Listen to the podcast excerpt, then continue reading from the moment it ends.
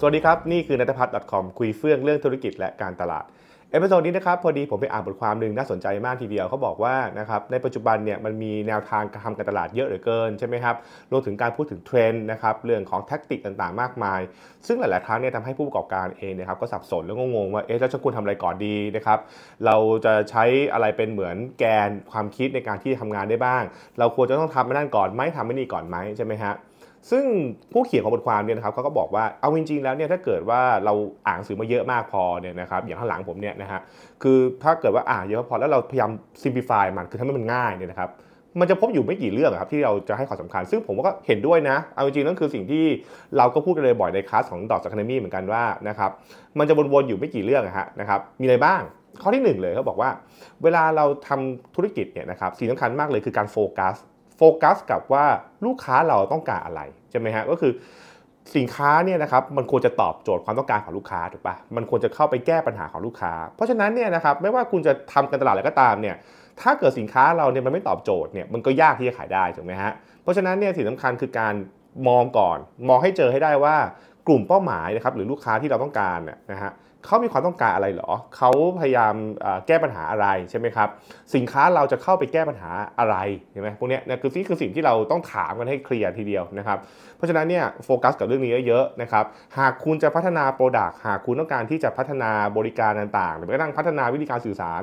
มันก็กลับไปตรงนี้แหละว่าโอเค แล้วสินค้าของคุณมันแก้ปัญหาอะไรล่ะ ธุรกิจคุณกำลังแก้ปัญหาอะไรใช่ไหมครับ ถ้าเกิดธุรกิจของคุณไม่ได้แก้ปัญหาอะไรเลย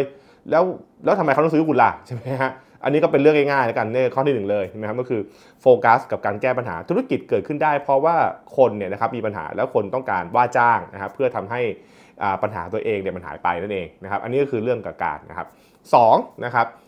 ทำให้มันหาง่ายแล้วมันทำให้ซื้อง่ายอันนี้คือแบบแบบเป็นเป็นเป็นศัพท์เทคนิคเลยนะนะครับ be easy to find easy to buy นะครับถามว่าอะไรก็ถ้าเกิดสินค้าคุณมันดีแล้วใช่ไหมฮะแล้วมันหาง่ายปะล่ะนะครับมันหาเจอง่ายไหมมันเข้าถึงได้ง่ายไหม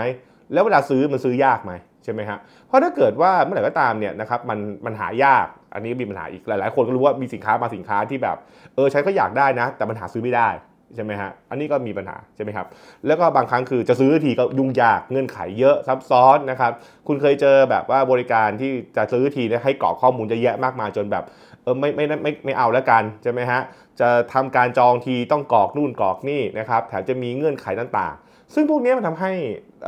ลูกค้าเองเนี่ยก็เลยไม่เกิดขึ้นนะพูดง่ายๆกันนะครับก็คือแบบว่ามันมันไม่อีซี่นะครับมันไม่ง่ายในการที่จะหาสินค้าไม่ง่ายในการที่จะซื้อสินค้านั้นๆนั่นเองนะครับอันนี้ก็คือกลไกนะครับส่วนข้อที่3เนี่ยนะครับมันเป็นข้อที่ผมคิดว่าคนที่อยู่วงการการตลาดเนี่ยอาจจะคุ้นเคยมันดีก็คือเรื่องของการทำการทำแบรนด์ให้มันน่าสนใจใช่ไหมครับการทำให้มันมีสิ่งที่เรียกว่าไอ้พวกแบบว่ามีความรู้สึกหน่อยมีอิโมชันหน่อยนะครับเราพยายามที่จะ ทำให้ธุรกิจของเราเนี่ยนะครับมันมีภาพจำที่น่าสนใจในสายตาลูกค้านั่นแหละนะครับซึ่งอันนี้มันจะกลับมันสะท้อนกลับมาเรื่องของการสื่อสารสะท้อนกลับมาเรื่องของการเลือกกิจกรรมต่างๆ สะท้อนกลับมาในเรื่องของการวางตัวเองของธุรกิจนั่นแหละใช่ไหมฮะบางคนจะบอกว่าเฮ้ยเราต้องการให้มันดูแบบว่าอินสปายนะครับดูเป็นแรงบันดาลใจ ต้องการให้มันดูตลกขบขัน ต้องการให้มันดูแบบเป็นคนที่เรียกว่ามีความเฉลียวฉลาดต้องการให้มันหนักแน่น หรือต้องการให้มันซึ้งจะเอาแบบไหนก็ได้นะครับแต่ว่าพูดง่ายๆคือว่า ถ้าเกิดเราต้องการให้คนเนี่ยนะครับหันมาเรียกว่าสนใจเราอะไรเงี้ยนะครับมันก็ต้องมี character ถูกปะใช่ไหมอันนี้ก็เป็นเป็นกลไกของมัน เพราะฉะนั้นเนี่ยนะครับเขาบอกว่าเนี่ยสามอย่างนี่แหละ คุณจะเจอบ่อยในการตลาดแล้วบอกว่า ถ้าเกิดคุณไม่รู้จะตั้งต้นตรงไหนก่อน โฟกัสสามข้อนี้เยอะๆนะครับ สินค้าคุณตอบปัญหาไหมนะครับ สินค้าคุณเข้าถึงง่ายไหม ซื้อได้ง่ายไหม สินค้าของคุณมีความน่าสนใจนะครับในการ present ออกมาหรือเปล่านั่นเองนะครับ ก็เป็น3อย่างที่บอกว่ามันก็ดูจะไม่ซับซ้อนเลยมากนะครับ แล้วก็น่าจะเป็นสิ่งที่เราใช้เช็คกันได้ดีเนาะนะครับ ก็หวังว่าจะเป็นประโยชน์นะครับ นี่คือสิ่งที่เล่าสู่กันฟังใน episode นี้นะครับ สั้น ๆ แต่คิดว่าน่าจะ เป็นเรียกว่าหลักการดีๆนะครับให้กับผู้ประกอบการเลยทีเดียวนะครับ แล้วติดตามติดตามกันนะฮะใน episode หน้านะครับสำหรับวันนี้สวัสดีครับ